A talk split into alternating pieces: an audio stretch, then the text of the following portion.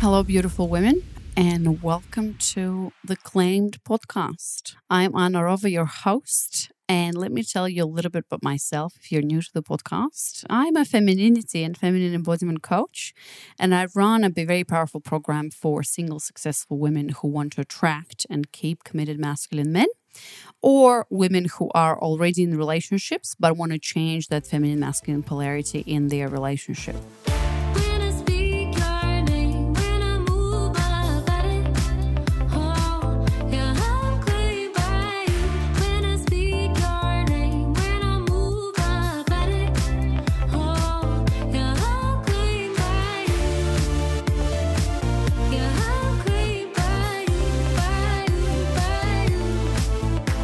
Beautiful women, and welcome to another awesome episode of Claimed. Today, I have a special guest. Her name is Kate Leiper, a force of a woman. She's a feminine embodiment coach, just like me. In fact, we met doing our coaching certification together. She's also has been a teacher and a psychotherapist, and really her her body of work is all around becoming unsmothered, which is, if you look at her website, the process of internal dismantling of a patriarchal systems and FYI parentheses we talked about. I guess a reaction to the word patriarchy in the podcast. So tune in and structures that keep women mothers from accessing their power, pleasure, and potential in order to awaken, embody, and reclaim their fullest authentic self expression. So we talked to Kate about, you know, her superpower and all of that stuff and then we dive into her work and you know what is the biggest pain that she's finding her the women who work with her are experiencing which is basically you know you go go go you operate in your masculine energy and then after you've done that and you become a mother and it's like or not but most mostly she works with the mother and it's like well who i am and how do I feel? And so she has amazing t- tools and resources as a feminine embodiment coach, obviously, to help women like that. And that brings us to the discussion. Like as soon as she mentioned patriarchy, and if you're listening to this podcast, you know how I feel about that word. And so we get into, I felt, which is a productive conversation about all of that. So tune into that definitely. And then after that, we talk about obviously my experience and her experience with getting pregnant and birth. I'm currently at the time of this recording, I'm nine weeks pregnant with my second. And yeah, I just talk about, oh my God, this is the this is the worst being in the first trimester. So we talk about grief and that cycle of life and grief and how you mature through motherhood. And Kate's wisdom, you know, was really helpful for me. So I hope you're going to resonate with all of that. Check out uh, Kate if you enjoy this conversation, and I'll tell you about that at the end of the episode. So enjoy. So, claimed listeners, uh, welcome to another awesome episode. I have a very special lady with me here today. Her name is Kate Leiper, and she's calling in all the way from Australia. And where are you? Queensland? Kate? I'm on the Sunshine Coast in Queensland. Okay. Yeah, awesome. And we've met, well, we've met once. I think yeah, there was once, yeah. although it feels like we've known each other forever. I mean, for at least a few years after. Yeah, it's been years. Yeah yeah, we've done the um, feminine embodiment coaching certification with Jenna. So, oh, Kate, so beautiful to have you here today. Uh, I mean, obviously, you know, today we're going to talk about the subject of motherhood in general, but it's also going to be so like for me this is a hot subject as you know because yeah. I'm, what is it, nine weeks pregnant uh, with my second child. And it's been like such a roller coaster. So yeah. I think it's great that we're coming in together now. And hopefully I'm going to get some wisdom and maybe some support from you because I'm like, you know, in the thick of it all. So, totally. yeah, we'll do all of that. Let me ask you a few icebreaker questions first. So, Kate, what do you feel is your superpower? Oh, my superpower. I think more and more it's coming to really celebrate this my capacity to collaborate and bring people together and just just create dynamic relationships and partnerships and i'm loving doing that more and more. So yeah i'm gonna mm-hmm. i'm gonna claim that at the moment. Okay. Yeah that's awesome. Who is one person dead or alive that you'd love to have dinner with? Oh, this question's funny because I immediately kind of went to like, I don't know, some famous, inspiring mm-hmm. guest. but you know what? I just want to have dinner with my sister. She died in 2019 from a brain tumor. And it is just like, you know, to sit down and have dinner with her again, it would just be, yeah, that's everything. Yeah, that's what I thought you were going to say. Did yeah. you? Oh, yeah. I mean, that that event was such a transformative event of your life from what I yeah. remember, you know, and I haven't been following you back then, but I know that. And I mean, I have seen glimpses of that, but from what I know, that has been just such a catalyst for everything for you. Yeah, it's, it's redefined who I am, the way that I live my life. Absolutely. Yeah. Mm-hmm. Yeah, beautiful. Yeah. Okay, and my last question here, a bit of a serious one also, is uh, what is your biggest fear? Oh, what is my biggest fear? I I guess in its most simple terms, it would be losing one of my children. Mm. Yeah, that's probably you know when you. I obviously I have lots of fears about you know not um, living out my potential and and losing out on things and you know all of that. But whenever I contemplate the possibility of ever losing one of my children, that's when you know it actually I can't even I can't even go there, and so that's got to be it. Mm-hmm. Yeah. So have you? I mean, obviously, that is, I think, the biggest fear of of, of any mother. Like what mm. I remember, I had an intense period of like the first six months, maybe even up to a year with Zoe, where I literally had like visions and thoughts about you know somebody breaking into the house and like cutting our throats and she's crying here and I I still wow. have that sometimes when yeah. things happen or whatever especially when she was little and so now you have three children. And I wonder, have you made peace with that? Or how do you go? Do you just not think about it? Or like, how do you go about it? How do you not, right? I, I feel like motherhood cracks us open in a way that is just, you, you just can't anticipate it, right? You cannot anticipate it. And so the kind of love as a mother that is present for your child and you know the kind of love that that means that yeah you would die for that child like how do you get ever kind of make peace with that i guess i feel hmm. like we and look in the work that we do anna it's something that i'm not one to kind of run from discomfort and feelings i've really worked so much over recent years to actually allow those sensations to be present and to, I guess, work to create some safety for those to be explored. But I mean, shit, in saying that, it's like, it, it makes me feel physically ill. So I just think that that is something that is always going to exist. And that's how we know how much, like, our capacity for that kind of fear and that kind of, well, it's, it's like a terror, isn't it, that that would ever exist, mm-hmm. is reflective of our capacity for love and to love these little beings. Mm-hmm. And you kind of can't have one without the other. Yeah. So you just, well, what I do, I just kind of not think about it. When I have a thought like that, I'm like, mm. all right, that's unreal. And yeah. Um, yeah. just moving on, you know? Yeah, yeah. And this is it. We acknowledge it's there and it's not real.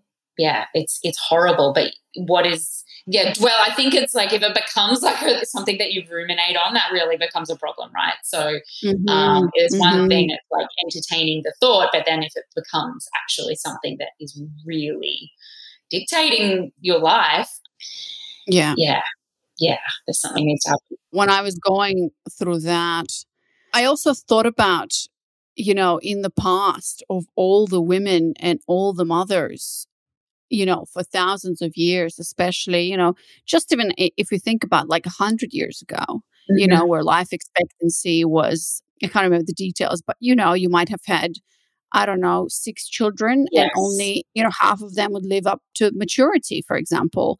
And I remember that intense moment when I realized how much stuff like motherhood stuff. I don't know if you ever thought about that, but how much yeah motherhood suffering that was in regards to death of children yeah i was just like oh my god like how did women and i guess it's also when i think about back then it, it was just the reality of things and everybody was dealing with that yeah. I don't know. It's just so when I thought about that, I'm like, how lucky we are to live where you know child mortality is just so so low and so and that mm-hmm. gives me also hope that you know this is not real like your child you know she'll survive and she'll be fine in comparison yes. to like our grandmothers and great grandmothers and how they just dealt with you know stillbirth and children yeah. just dying before five all the time and it was just i was like oh my god yeah that yeah. is so and and i think that there's a really the the ancestral trauma and that kind of intergenerational mm-hmm. um, trauma that that is in our bones, right? That is in our DNA. So of course, that will be a natural. Um, yeah, we will carry that, and we will feel mm-hmm. that. But, but yeah, I love that. Well, I don't love it, obviously, but I I find it a really meaningful conversation and reflection because yeah we are in such different times and whenever you hear of a child dying in some kind of traumatic way or, or yeah somebody's through one way or another you you oh, i don't know the, even the vicarious trauma of that is so massive but because yeah it is mm-hmm. so rare but yet we do carry that yeah and maybe that's what it is that we carry i think yeah, yeah. i think that's because that's child right now child's death like I don't personally know anyone who's experienced that. You know, I know a few cases here and there, maybe 20s, or but that's rare, you know, to hear. Mm-hmm. And I thought about this. I'm like, oh, children actually don't die, you know? I mean, they do die, but it's not like we know somebody. And often, often it is really traumatic, to be honest. Like yeah. it's not just like, you know, yeah, it's it's something very, very significant and it rocks a mm-hmm. community. Yeah, I've I've absolutely been mm-hmm. um, privy to that and had connections and friendships mm. that have been affected by that. So, and yeah, that makes you stop and reflect on yeah. how would I cope? How, you know, how would I cope? And I mean, in all honesty, when my sister died concurrently, it was actually a sister of a very close old friend that I hadn't seen in a very long time, but her daughter was also, she was only three and she was diagnosed with a tumor, different place, very different situation, but ended up she ended up dying about six months after my sister did. And so, alongside my own journey, yeah, I was kind of on the mm-hmm. outskirts. And so that was, it just added a whole other layer. You know, grief has just been so, so prevalent in my life and I know we've kind of taken this into quite a dark space, but I, you know, you cannot, as long as we live, as long as we are alive, and as long as we are opening our heart to to loving those around us and to living really full, rich lives, we're going to face really tragic, mm-hmm. um, traumatic, grief-stricken experiences. So, yeah, and, yeah. and look, collectively, obviously, 2020 was mm. was just yeah it was grief. It was grief yeah. stricken. Yeah, I mean, like, what's the word? An absolute shitstorm. Yeah. So, so all of us are walking around in some way, shape, or form impacted by grief, and as mothers, it, there'll be some really interesting ramifications mm-hmm. around. Yeah. So I know we're here to talk about I mean, in general, like I asked you in the beginning, what's really prevalent for you? And you so beautifully described, like, you know, that cycle of grief and rebirth, especially in motherhood. And mm. it's so interesting for me. My experience has been so in when, when we actually had our wedding with String in 2017 in se- September, mm-hmm. 10 days before the wedding date, my cousin passed away from like blood cancer or something like that. And like I was going, so I was supposed to fly home for the wedding, but I flew home earlier for the funeral. And wow. then we had the wedding after that. So that was, you know, the things were put into perspective in terms of that. Here, here we have a death. And here, you know, 10 days yeah. later, we have a yeah. wedding to celebrate. And funny enough, um, now this part, this January, his mother, which is my aunt, she passed away from, and she was like 70, but she passed away from COVID yeah. this January. And then, hang on, what, what, where are we? January. Yeah. So that was 2021. Yeah.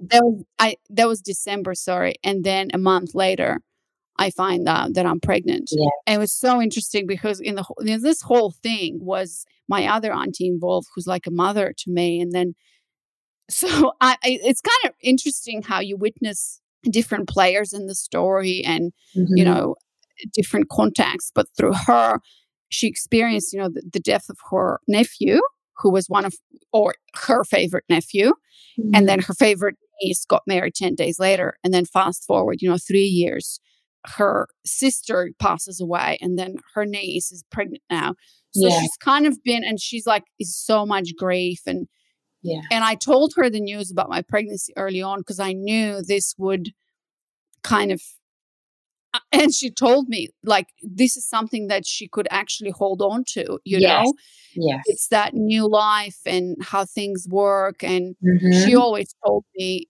you know, like especially because her nephew was one child, she's like, you have to have two kids.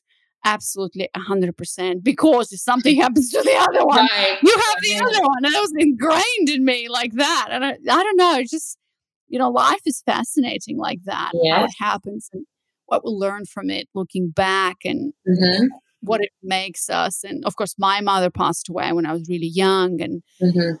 oh my god like it's a whole tangled thing i know we're going to get to this and i'd love to hear your thoughts about because i know your journey with children has been also quite amazing and that whole cycle of everything so before we get there kate um, please introduce yourself to us tell us who you are and, and what you do Sure. Yes. So thank you again for having me, Anna. I'm really excited to chat. Um, I feel like we always have really vibrant conversations and so it's super cool to be here. And yes, we did the feminine embodiment coaching certification together a few years ago now. Prior to that, my background is actually in teaching and then psychotherapy. So I have a master of counseling and psychotherapy. And, you know, for me, I have always been drawn to working with women and mothers, particularly. It's been a huge part of my story so in my more clinical work as a psychotherapist uh, which i was doing up until my second daughter so i have three daughters. My second daughter was i think she turned one and then i came across the more embodiment realm which for me was just like coming home. Because the way that i had been working was much more clinical although i've always been really drawn to the wisdom of the body, as well as creativity and expressive modalities, um, therapeutic modalities. The framework, you know, kind of came from quite a scholarly academic background, and, and it was all about, you know, proving myself to the world how smart I was. So it was, let's let's see how Mm. many degrees I can get. And then I just realized, you know, there's places in me that I know I need to access. You know, I, I, knew I was holding on to a fair bit of trauma, a lot of shame, a lot of kind of internalized, uh, yeah, grief and loss as well. And I just wasn't sure how to access it. And I just had this knowing that I couldn't truly serve the women and mothers that I was through my therapy practice until I just did that deep dive, you know, until I really um, got up close and personal with that stuff. And so, you know, Jenna and the School of Embodied Arts. And as soon as I came across that, it was like, okay, that's me. Let's give this a go. And I now teach for the School of Embodied Arts as well. So they can't, you know, Jenna can't get rid of me yet, which which is a gift because I just embodiment and reconnecting to my feminine has literally transformed my personal life, my professional life. It has, yeah, opened me to so much more of life and of knowing myself that, yeah, I'm just so grateful. So, yeah, my work in the world is this really interesting fusion of all, um, yeah, brain, body, spirituality. It's this kind of interesting integrated framework that I now play Mhm. with.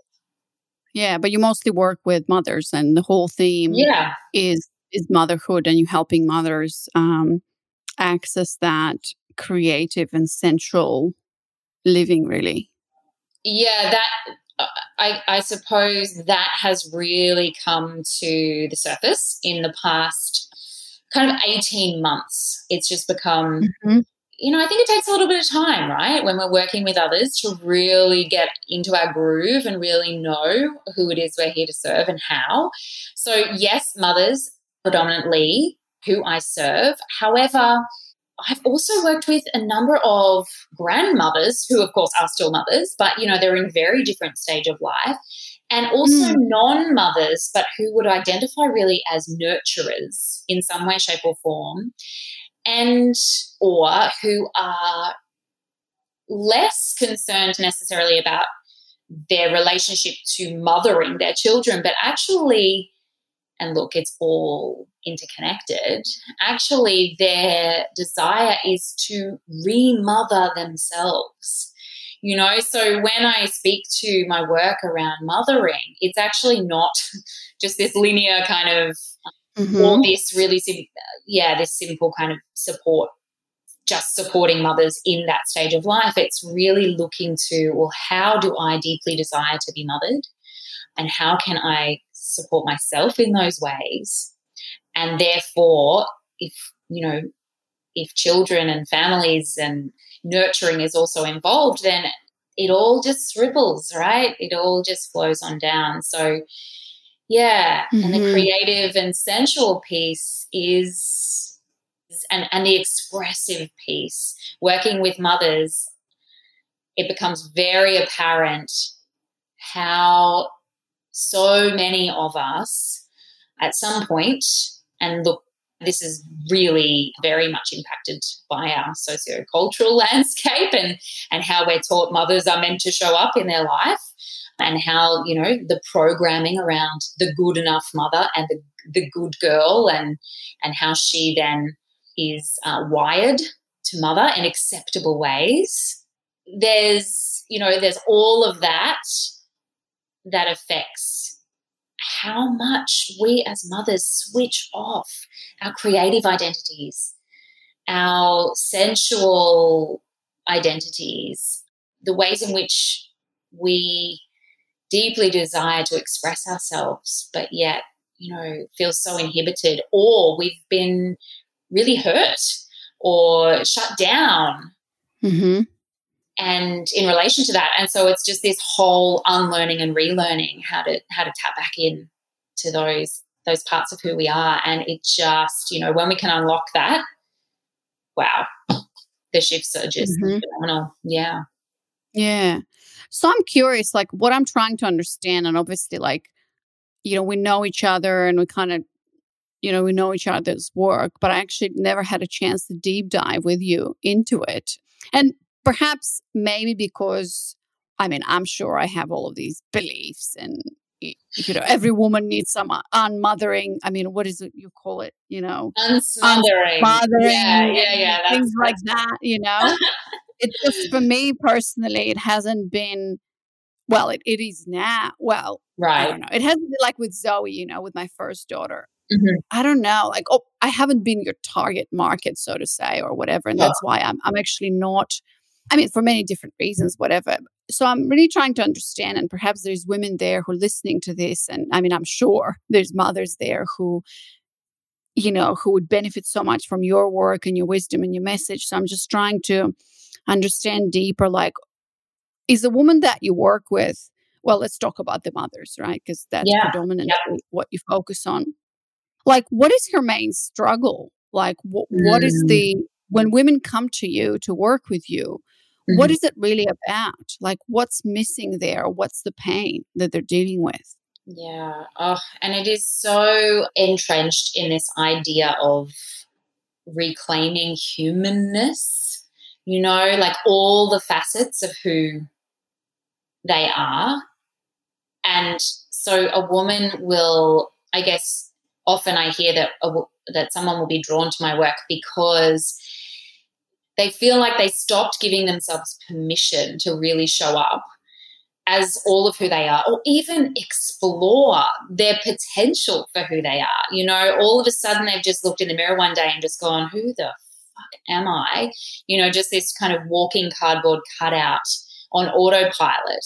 But the particular woman who might be drawn to, as you mentioned, my unsmothering framework tends to be a woman who, perhaps as a child, identified as being innately creative and artistic and in her body. Maybe she grew up dancing, painting, whatever it is, you know, it's real honestly, the scope is is huge. But someone who is particularly expressive and all of a sudden, and I guess my example that I gave earlier seems to be pretty common, that they were perhaps ushered down some road of either academia or you know proving themselves in some way because there was this drive mm-hmm. to succeed right um, to fulfill whatever it is that they'd been led to believe was the ultimate success and as you and i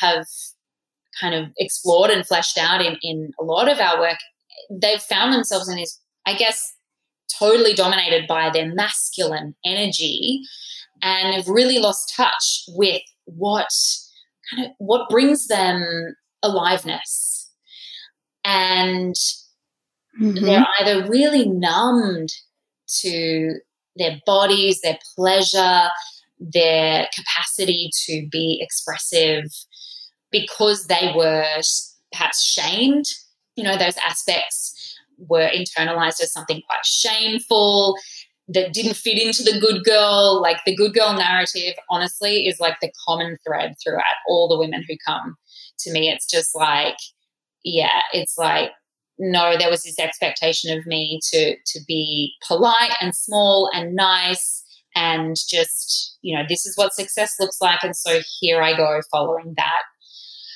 And yeah, so unsmothering it is this process of unlearning these expectations, uh, external and internal expectations, cultural expectations, and the norms, and then beginning to really own who we are. And I say we because I'm still kind of on this ever evolving journey and express that and be in devotion to that. Mm-hmm.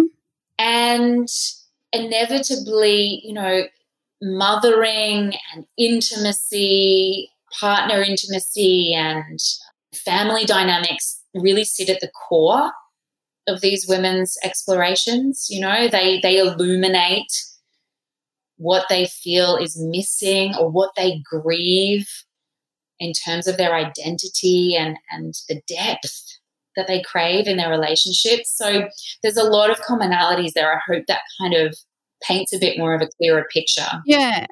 So I imagine a woman, actually, as you're talking, I'm thinking about my sister. So she's a woman who was that.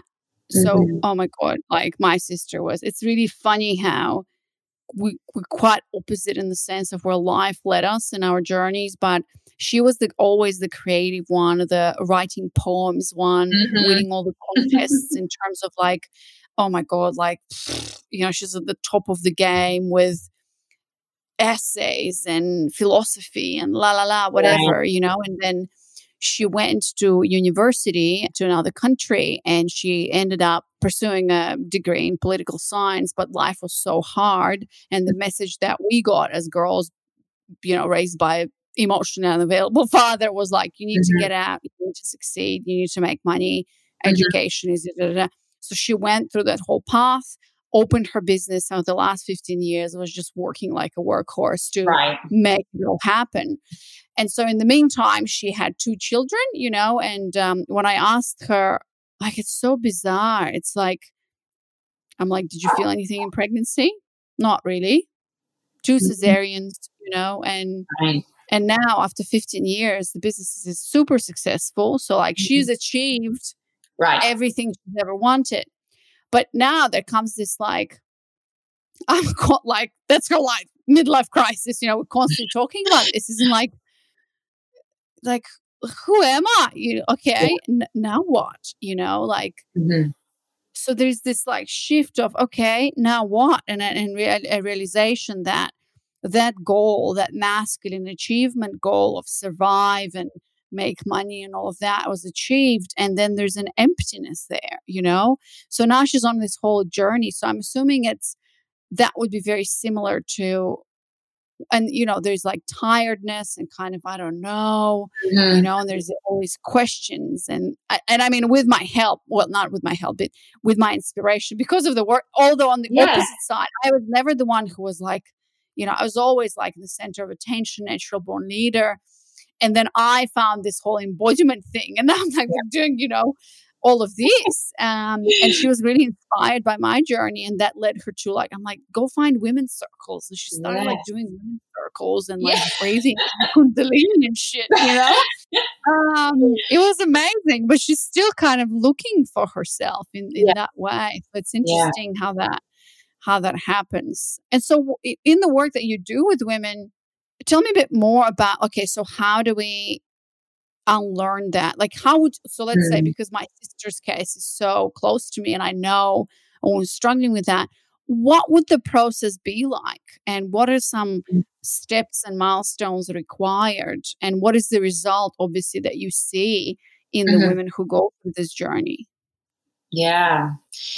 Look, it is a process, and I feel like it's no quick fix, right? It's not something Mhm. that happens overnight. And the longer that you go just on that autopilot, and you know, you, you have more kids, and life just happens, and it is a really it's a deep process and it can be really uncomfortable and it's it's really about being incredibly honest with ourselves as well around owning, you know, where have I given my power away and pieces of myself away um, over time? And that can feel really yuck, right?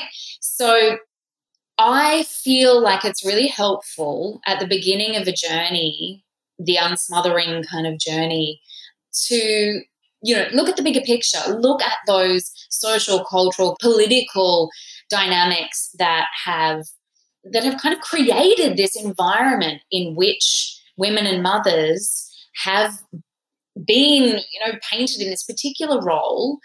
And what has restricted us what has given us these ideas how have we internalized the patriarchal constructs if you will that tell us you know this is our role and this is how we operate and this is how we are acceptable in society and often when we begin to do those explorations and get like it takes so much of the pressure off the individual to begin to understand themselves within this ecosystem, right? And within this wider context. So the unlearning component is kind of diving into that. And then it really is about looking, you know, once we've got that bigger picture and we can start to see, right, Hi, girlfriends. Sorry to interrupt. Uh, you're listening to the episode, but I quickly wanted to jump in and let you know that I have prepared something exciting for you. If you're interested in polarity, femininity, and how to embrace your feminine and how to attract primarily masculine men in your life, this announcement is going to be very useful for you because I'm talking about my signature. Uh, training. Uh, I'm like, how do I describe this experience? Because it's really an experience, you know.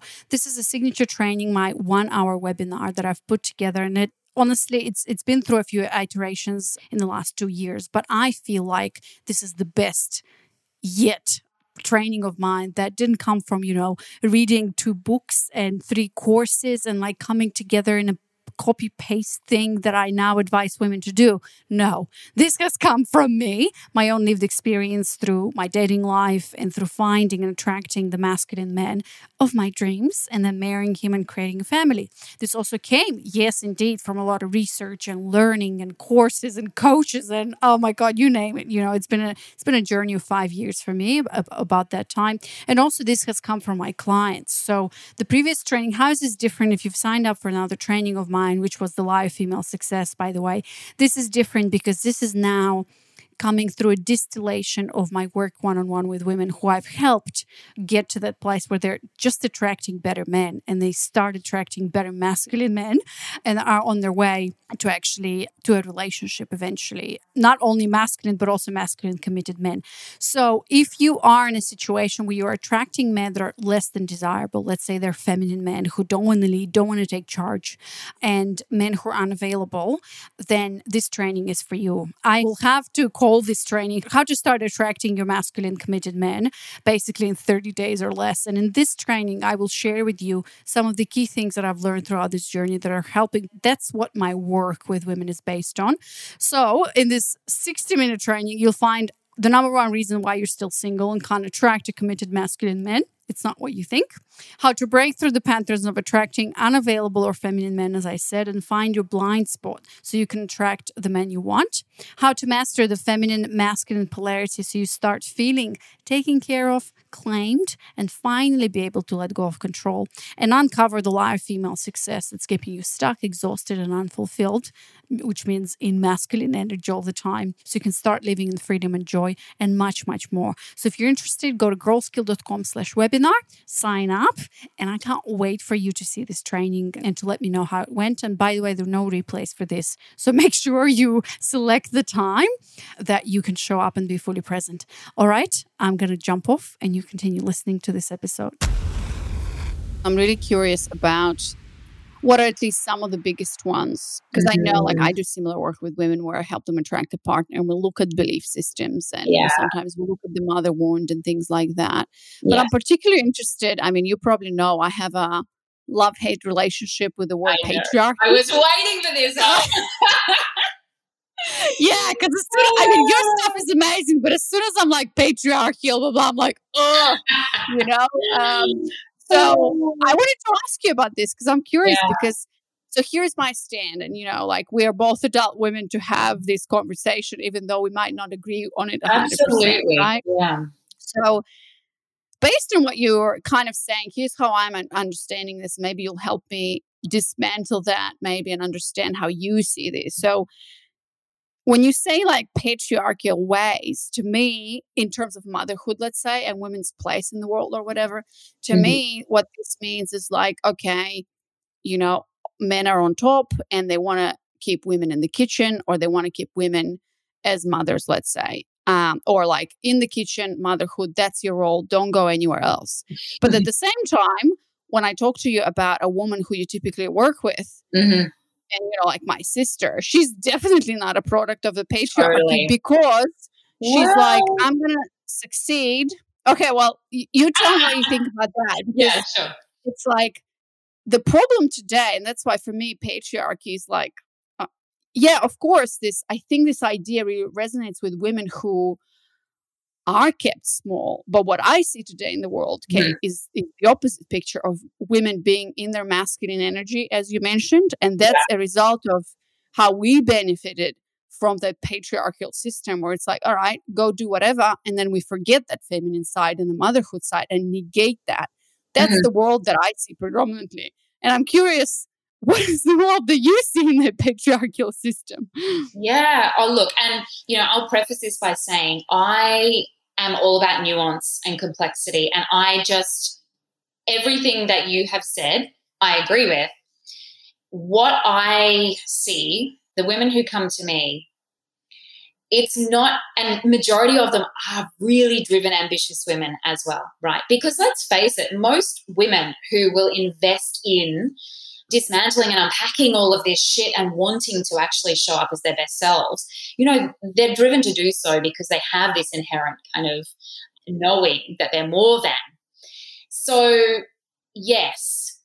However, I feel as though even for the powerful breadwinning women, we still fundamentally live within patriarchal society. We live, you know, the systemic influence of patriarchy is inescapable, even if as individuals, you know, we're strong, powerful women and we're um, able to be the CEO of a company and, and whatnot. Even getting trapped in that dominant masculine paradigm is really a product of, well, what is considered to be as far as, you know, our the Western world and well, the world generally is considered, that is to be celebrated. You know, being that big corporate CEO is is to be celebrated. And that's the epitome of success.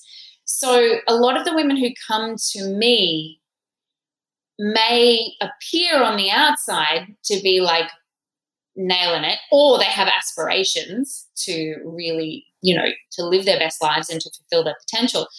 But it's this systemic and often, often the things that we don't necessarily realize, like the way that we support pregnant birthing women, you know, like the way that different like even the education system is is set up. All of the structures around some of our really foundational social i guess yeah the social constructs that are there apparently to support us. Within patriarchy often it's women and girls who miss out because our innate qualities and strengths the way that you know the i guess it's it's those roles that we've been taught to live into or that are the acceptable roles for girls and women they often will cut us off from our superpowers and they won't encourage us to really express who we are fundamentally. So hence the fact that you know, so many women are, are out of touch with their felt senses, with their embodied wisdom, because, you know, even though they go ahead and, and are incredibly successful on the outside and to society, like you say, and like you mentioned with your sister's story, I'm so familiar with that story personally and also with other women that come to me there is an emptiness when they look outside of what they're so proud of with their mothering and their beautiful children. And perhaps they've been led to believe from a very young girl that, you know, you're equal to man. Go off and get your degree and go off and be successful and, and go off and, you know, live your best life. It becomes very apparent after they've got the degree when they follow perhaps that biological desire to have a baby and have you know have children all of a sudden society is not there to help them very effectively have the best of both worlds. It's then expected that oh well yeah sorry i know that you're you know you're all trained up and you've got this massive debt and you've got all these achievements but now you've kind of got to put all that on hold because this is what's expected of you you know at home and that can be very confusing and frustrating for an ambitious woman. So it's not, I'm not in any way, shape, or form negating the beauty and the wonder and the incredible privilege that it is to be a mother, simply caring for her children. But the culture that we live in and the patriarchy, you know, um, quote, has kind of set us up to that space of emptiness because we're, we're taught we can have it all, but actually we, we definitely can't. You know, we can figure out ways to show up in our most powerful, uh, authentic expression, and we can, as you and I have done, come back to how can we operate a thriving feminine business aligned to our cyclical nature and our embodied wisdom. But if we don't have those skills, we see it's either we have a kick ass career or we're at home mothering.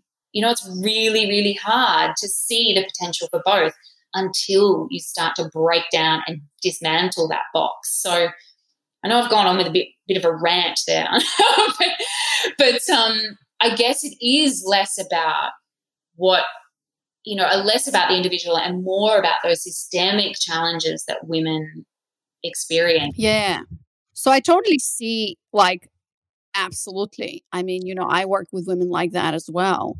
And my whole thing is also helping women get back to their bodies, right? And yes. get back into that connection and I always say the lie of female success. You know, you've gone for the achievements and that feels empty. And guess yeah. what? The more successful you are, the less you're happy in a relationship with a man.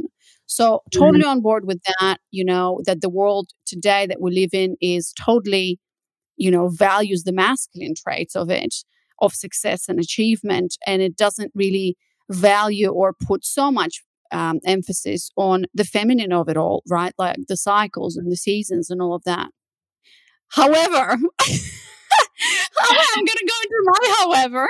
Yeah. Because I, and you know this, Kate, about me, that like the word patriarchy and, you know, like the pay gap and all of these things, the, the more research I've done and the more I thought about it and like really set with it, the more I realized that a lot of that stuff is driven by a lot of identity politics and agendas of feminists and have been promoted and promoted and promoted up until the point where today toxic mas- masculinity equals toxicity that men you know like we find ourselves i work with these women like all men are cheaters or all men are toxic there's no good men around and stuff like that so mm. and i know that's not your lens of it but no, i feel like when we look at especially like the words I have a strong reaction to like systemic patriarchy and stuff like that because when you, for example, say that the women are missing out, I'm like, well, but if we look at research,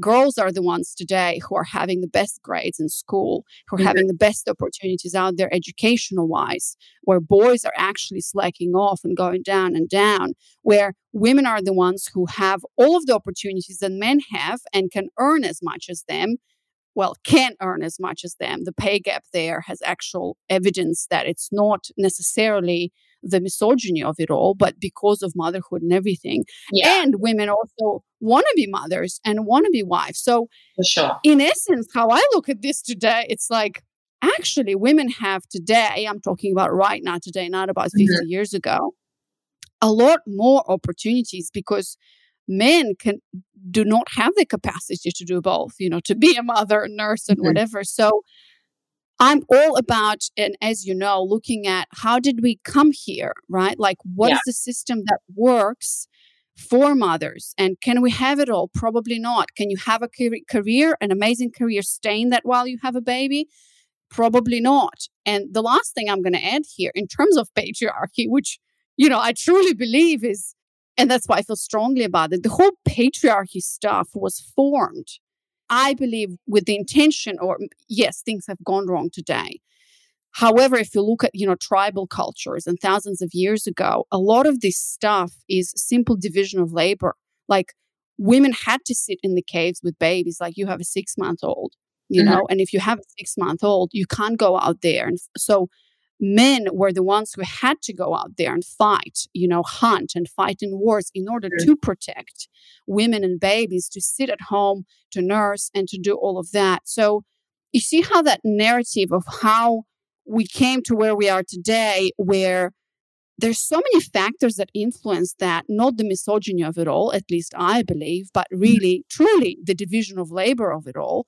And mm-hmm. of course, we came today to an exaggeration of a woman wanting to succeed and wanting to have babies. She wants it all, but you cannot have it all, you know? And like, again, when there's this idea of a breastfeeding woman with a baby in a in a political, you know, there's that picture of yes, I don't remember. I'm not sure how I feel about that. But I know we've had this conversation like, before. yeah, yeah, I know. We sat for hours and talk about this. But yeah. you see what I mean? But to me, having this patriarch, I'm just going to finish with that, mm-hmm. is almost like sitting in terms of a, I don't want to say victimhood mindset, mm-hmm. but I'm all for like seeing how did we come here?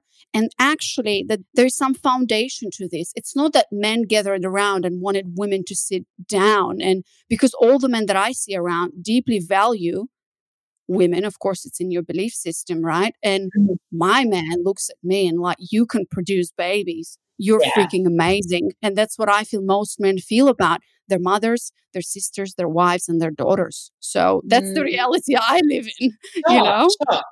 Yeah, yeah, yeah. And look, I, again, I do feel this is, I mean, it's huge, right? We, we honestly, we could talk about this for, yeah. forever. And I want to make very clear that when I speak to patriarchy, I am not referring to men. And I believe that men don't benefit from many of the systems that are in place as well. But when I also want to make clear that I cannot, and the more that I research and, and listen to those with much more knowledge than I do in this realm, I cannot separate the notion of patriarchy from capitalism, from racism. It is all it is all interwoven and, and ultimately it's anchored in Christianity and it's really not cut and dry. And so when as white women who essentially, you know, we're having this conversation today, we're essentially very privileged. I also feel like we there, there's so much more that we are not privy to because of that privilege. So patriarchy benefits us in many ways, in which, you know, for marginalized communities, it absolutely does not. And and I think that there'd be a very different conversation happening here if we weren't two white women who are in very privileged situations. So I'm also married to a very supportive partner. But in saying that, it's been an enormous journey for us because I don't feel like, you know, he knew who he married. He knew he married this ambitious firecracker, but at the same time, he is very ambitious and driven as well. So our journey has really been navigating this dynamic of like, well, hang on a sec. Um, who gets to really like be all they can be here? And so it's been really, really fascinating. And my work diving into all of that and understanding within me, you know, some of that the very early wiring, I guess, around a woman's place. And, and obviously that's specific to my own personal relationship to the mother wound and the father wound. And this is uh, mm-hmm. it's going to be very different for each woman, right? What they grow up grow up being modeled and all of that kind of thing. But yeah, each woman's going to have their own very specific story and, and experience themselves within their environment very differently and um, depending on yeah the opportunities that she has had or has not had that's going to be a factor. So yeah look we could take this in a million ways but i agree it is so complex. But ultimately we have evolved and we're in a situation now where we're not in caves thankfully and we can share roles in ways that work for different families. And we all just have to find our way with that, you know. But I'm, as you know, an incredible proponent for the mother learning to soften into her feminine energy and feminine essence to receive, to really tap into her sensual self, to source her, right? Because so many mothers are walking around just depleted shells because the expectations they've put on themselves or that they feel others have put on them or because they don't have the support that they need. And so learning to source ourselves in this way is is revolutionary you know. It is really where so much of our power lies. Yeah absolutely. So i agree with all of that. And perhaps what we need is a different term for what a lot of mm-hmm. people mm-hmm. are saying patriarchy. Yeah, I think it's really trendy too, right? Yeah. yeah, well, you know, I just Googled patriarchy, Kate. And while you said that it is not about men, but it is about men because patriarchy, by definition, is a system of society or government, reading from dictionary, in mm-hmm. which the father or eldest male is the head of the family, or a social system in which men hold primary power and predominant roles in political leadership, moral authority, social privilege, privilege and control yes, of property. Yeah. And, you know, where men hold the power and women are largely excluded from it. So, mm-hmm. while of course, and, and, you know, like this whole paradigm of it just, I feel like that narrative excludes so many different things like biology like mm-hmm. evolutionary mm-hmm. psychology, where if you look at the most egalitarian societies in the world, women choose by a matter of preference to not be in risky professions. Women choose, like, you know, in Silicon Valley in the US right now, how many programs, you know, for women in tech. Mm. And no matter how much you promote women in tech, there's never going to be a 50 50 women in tech. No. So I think what we need is a different word because patriarchy inherently means that the system built by men where women are excluded from that. Perhaps I don't know what the word is there, but yeah, I agree. It's like yeah. there's so many societal problems today. But yeah. I'm not sure, I'm just not comfortable with equating that to patriarchy, which by definition is men, you know, because what I know to be about men in majority of of course there's like a bunch of pigs and sociopaths and misogynists and shit like that and racists but that is the minority that is not the majority of men at least in my belief system and right, something maybe right. we need to work yeah. with so that yeah. that's all. That's the argument there. Yeah. yeah. Look, just a just a really uh really just small conversation. A... and we are in this huge process of dismantling. You know, we are in we're in a really remarkable time now where yeah, like shit is changing. It is shifting. Mm-hmm. There we are in in conversation and I just value these conversations so much because yeah, nothing's going to change overnight. It is a, a huge undertaking and we're in it. Like we're in that messiness right now. So yeah being able to have these conversations is just yeah, so important and to, to actually allow people to start feeling into their own experience what is true for them um, yeah what lands and, and what doesn't and really that's what it should be all about right just not living in this kind of one track prescribed way. It's it's yeah. yeah. Yeah, and it's up to us, you know. I mean, I'm by nature very as you know me, you know, I'm all about objectivism and individualism because I my story has always been breakthrough and you know, you have all the tools that you need mm-hmm. to live the life that you want. And if every single individual focuses on how they want to live their life, then that's how we're going to change the whole system, but not by talking about it for hours and concepts and and things like that because everything is so so complex mm. Anyways let's shift gears now because obviously like we can talk about patriarchy and stuff forever yes let's talk about motherhood and that cycle of grief and rebirth mm. so i'm in the thick of it now kate as you know yes. I'm in, you know, it's nine weeks pregnancy. I'm like oh my God, two, three weeks of this. And then I'm like in my second trimester.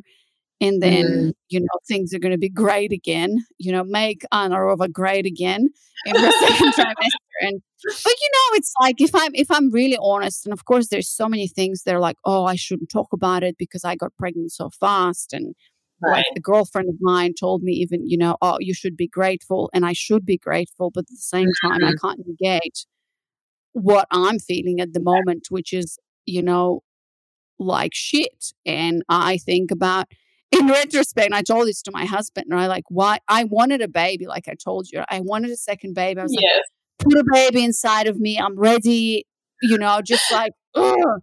and I don't know. I don't know. Like, I didn't think about everything that comes with that. And now, yeah. I just forgot, you know, although my first pregnancy was exactly the same yeah, I was like sitting there and and for me it's just debilitating to be in the space of like limbo. As you know me, yeah. I'm constantly go go well, go go go with my embodiment practices. I'm I'm the same. I get it. Yeah. as well, you know. But yeah. I have a lot of drive and a lot of fire and a lot of ambition, and so the first pregnancy was actually it was in retrospect and birth itself it was such a catalyst and you were telling mm-hmm. me every single baby just you know but now here i am again and i can't believe i fucking did this all already shouldn't i be like okay with it all and you know? So Certainly. i don't know and everything i could think about now or everything i can think about now like you people say congratulations i'm like yeah don't congratulate me because there's nothing to celebrate here you know? And i know it's kind of stupid and selfish and how can you say that but that is my reality at the moment you know? So i'm just wondering like what have you got to say about that? Beautiful oh, kate God. mother of three where do i start honestly i look I just empathize so deeply because my first trimesters are just hideous and have got progressively worse with each pregnancy. So I know I hate to tell you. And it is like I totally get it. It's but the, the interesting thing is like when people say just be grateful, you can actually do both, right? You can be grateful and then you can also acknowledge that you feel like utter rubbish and it is just hideous.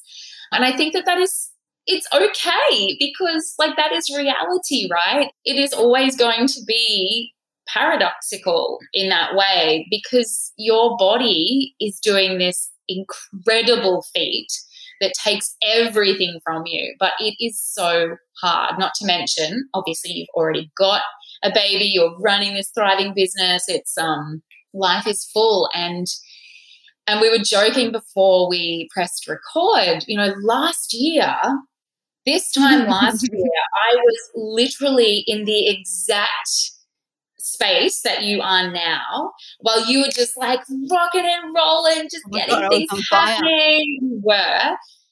I was like, you know what? I was looking at you. I'm like, Kate, Kate, get your shit together. What is this? I mean, secretly, I was thinking this, you know. I was empathizing with you, but I was like on a roll, being like, "What yeah. are you about?" Like, you know.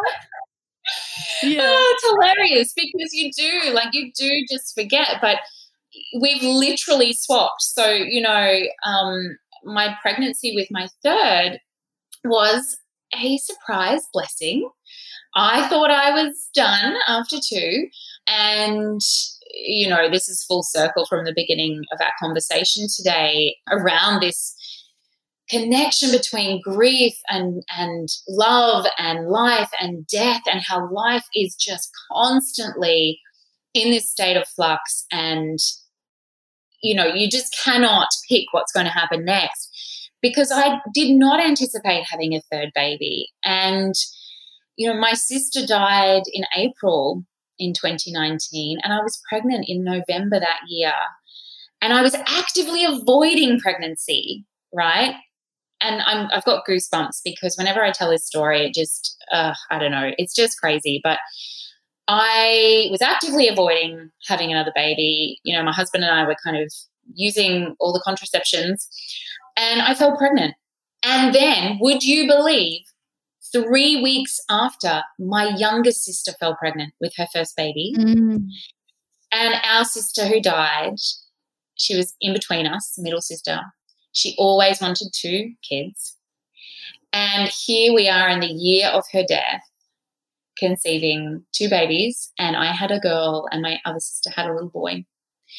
And so last year, as devastating as it was, you know, COVID and and just oh my god, just the year of of the unimaginable, we birthed. My younger sister and I birthed these two just glorious humans into the world, and they were both unplanned, but yet just right? It was just part of the picture. It was part of the story. It was always meant to be. And so here I am at the other end of where you are now, in the throes of the sleepless nights and the, you know, navigating my work again and my other children and my husband and all the rest of it.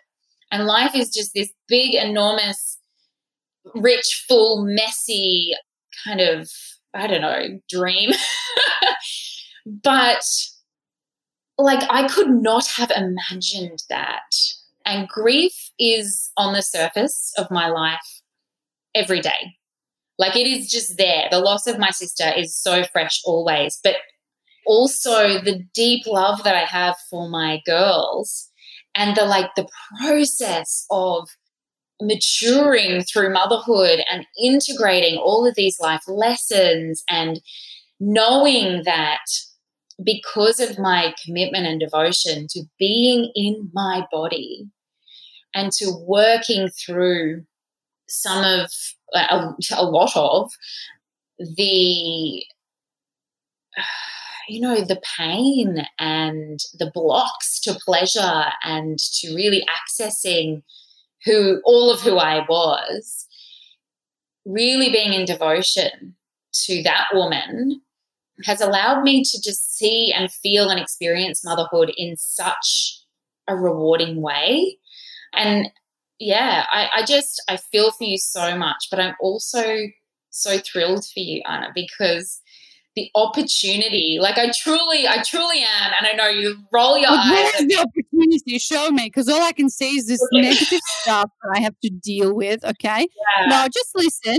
Another three weeks of this like utter shit, and then yeah, second trimester, boom, well, boom, boom, lots it of energy. again, it may not end Well, yeah, exactly.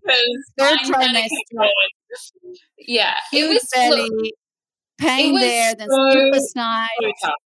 Yeah, yeah. Where It, honestly, me where is I'm gonna I'm gonna tell it to you real. It may not get better. Like it honestly, my pregnancy with Maggie was the absolute pits. I was in so much pain. I had a I had an incredible birth experience and I'm very blessed. That was very healing for me after the pregnancy and I you mm-hmm. know I wish that for you so deeply as well. But my baby girl, she just I don't know. It it it is just you wait until you see your baby and it will make sense and in you know it will all just begin to make sense but you are so present um, your work forces you to be present right? Forces you to be with it in a way. It's like it's easy to kind of use your work Mhm. as a like as a as a block to that but also the invitation is there to just like it is shit. It is shit and that is that. Like you don't need to polish that turd anna. As we say in australia it is just what it is um Yeah. but your body is remarkable and the wisdom and the maturity and the integration that is happening that you may not even you may not have any grasp of right now it will become apparent and and i feel like and this is my experience and i know that i've witnessed this in other women that i work with that i'm friends with and you know the creative flood that happens after a pregnancy where you're really in your body and a birth experience that you you know in which and it can look and feel however it looks and feels to you. There's no prescribed perfect way to birth a baby but if you feel empowered in that experience and you are well supported and you really set up a postpartum period afterwards where you are looked after then the creativity that abounds from that space, I have experienced to be phenomenal. And so now I'm just literally trying to put structures around that and to support myself to get projects off the ground because I just can't it's it's overflowing. So I see that Mhm. I trust Mhm. that that will be for Well, you. tell me about the baby. Like you started saying, because I I do remember the sensation of it, but I can't actually remember it. And so with you, because this is your third one. the baby or the birth? Well, no, the, the ba- I know you had a home birth, Yeah. which is freaking amazing. People tell me not to disclose that, but I'm actually planning the same. We'll see, because they tell me don't tell anyone, because everybody's mm-hmm. gonna like project their fears on you and Oh, whatever. God. And I'm like, you claim you claim about boundaries. Mm-hmm. yeah. But tell me, like, when you said, you know, when the baby comes out, wait until you see your Mm. baby. Well, tell me what you felt. Tell me what you're feeling now, especially this is your third one. And, and look, I will, you know, the situation is that, you know, for me, I had a little girl and there is a lot of my sister that I, when I experience my baby and I'm with my baby, it is also, it almost feels for me like the opportunity to connect with my sister. So that's a very personal, very personal share. Um, Mm. and so for me, it was actually really part of the healing of that loss. Not that she will ever replace, obviously, my sister, but it was, I think, also for my Mm. family, you know. But it's almost like, you know, meeting my babies, it's it's like, okay, of course, of course that is who they are. They were always meant to be this little human in this family, um, mothered by me, fathered by my husband, and it, everything just kind of like makes sense.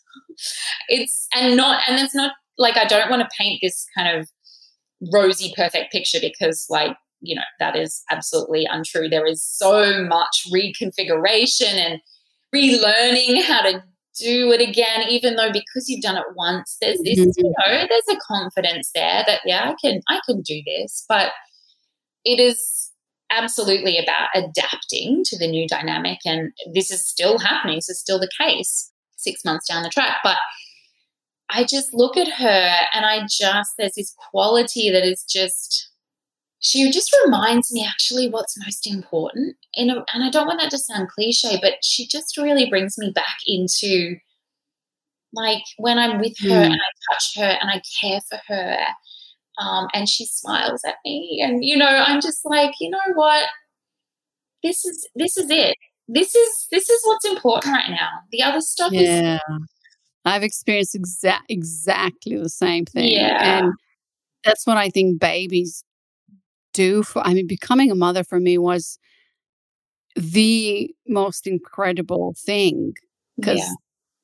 it's like oh my god if you're not a mother I don't think you can you can imagine it but you do not know what it is like mm-hmm. this is here now and nothing else matters um, yeah and it brings you so in touch with life itself mm-hmm. and all of this other bullshit you, you realize it's all stories and drama mm-hmm. and you know all of that so yeah well thanks for that reminder see it's there you know it yeah i know i know it's just uh.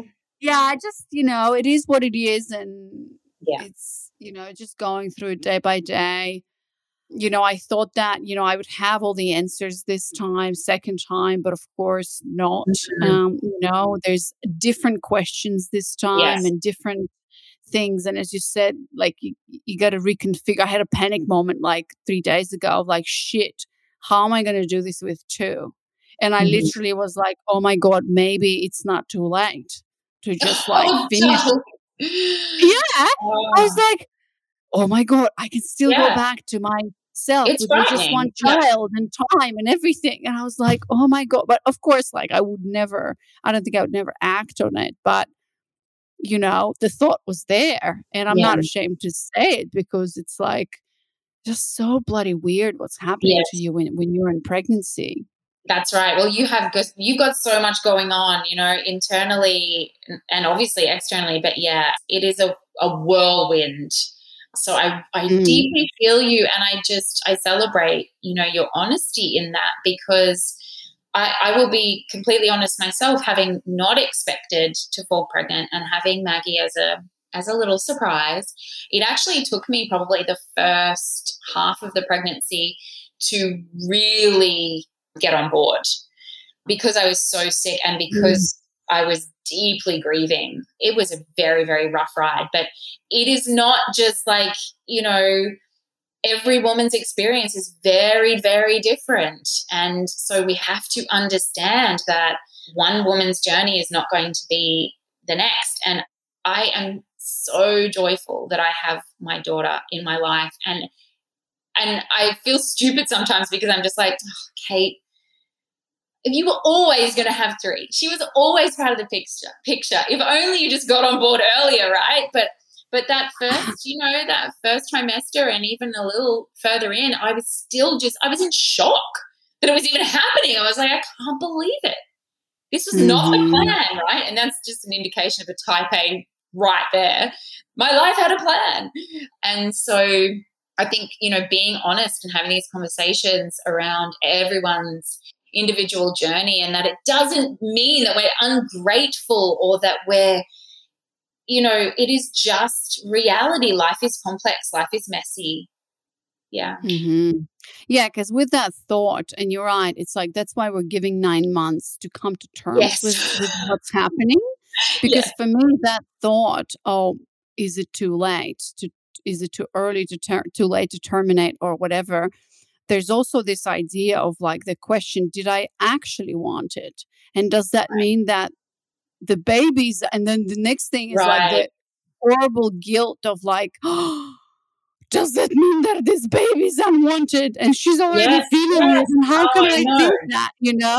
And then we beat it's ourselves like up. Whole, yeah yeah it's just such a mess you know mm-hmm. and and then of course you can't even say anything about it to anyone really yeah uh, you know, in the work that I do, I think this is exactly why you and I are here and why women are listening to this podcast because like that's the reality of things and yeah. like you said for you just coming to terms with okay this is actually happening it took like what, what, four five months Mm-hmm. Yeah. And and then there's women on the other end who are no matter how they feel, they vomit every day and they're like, I'm just so grateful to have a baby, you know, because their journey up to that point was was yes. you know really hard to even yeah. get pregnant. Where I'm here exactly. my second try of my cycle being like, boom, where you were actively avoiding that. It's just Yeah.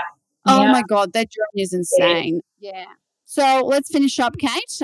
And we're going to finish up with just tell us where where can women find you and get more of that raw motherhood creative aliveness and juiciness? I know we didn't go through we didn't have time we just you know as soon as so i said what's the process? You said okay let's dismantle. I'm like hang on let's talk about the patriarchy.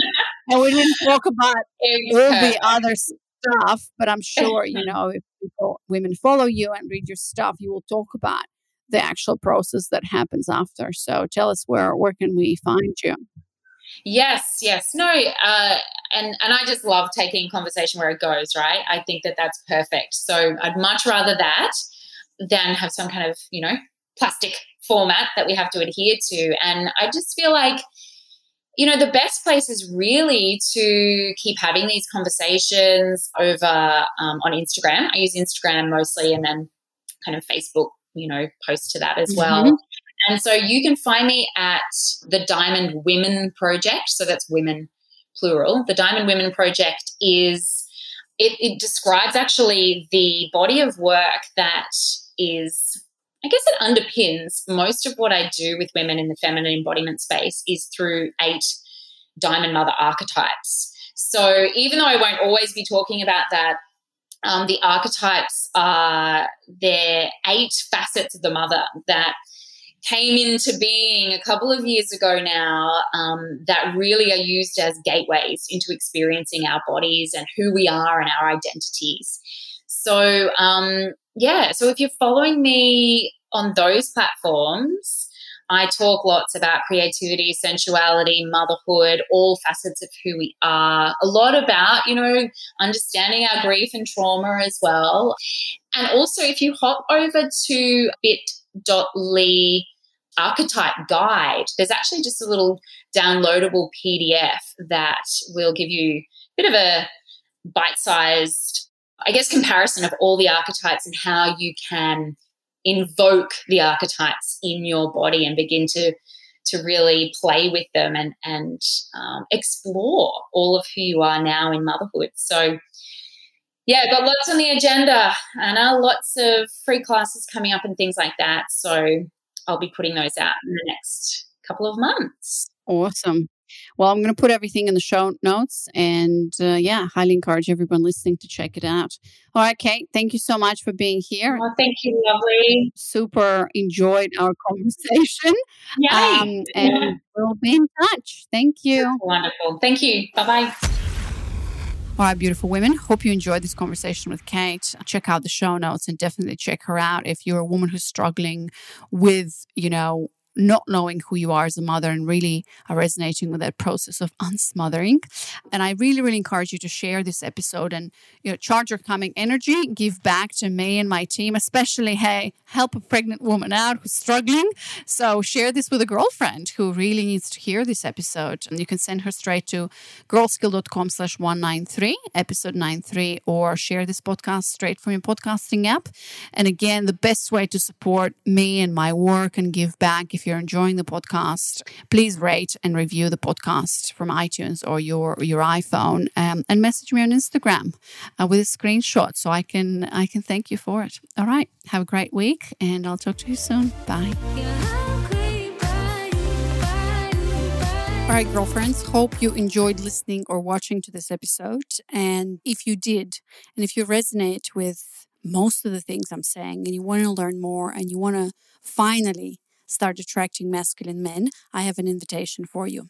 So, as you know, I am committed and passionate about helping successful women attract and keep committed masculine men.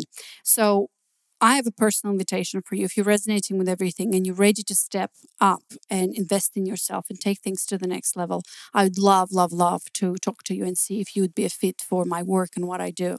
And so basically what i'm doing is i'm inviting you and it's a personal invitation if you only if you resonate because i don't work for, with everyone and i'm not here to just you know make a quick buck and whatever i'm here committed to your result. And I will make sure that we go until the end and that we get you the result that you want, which is start attracting better men.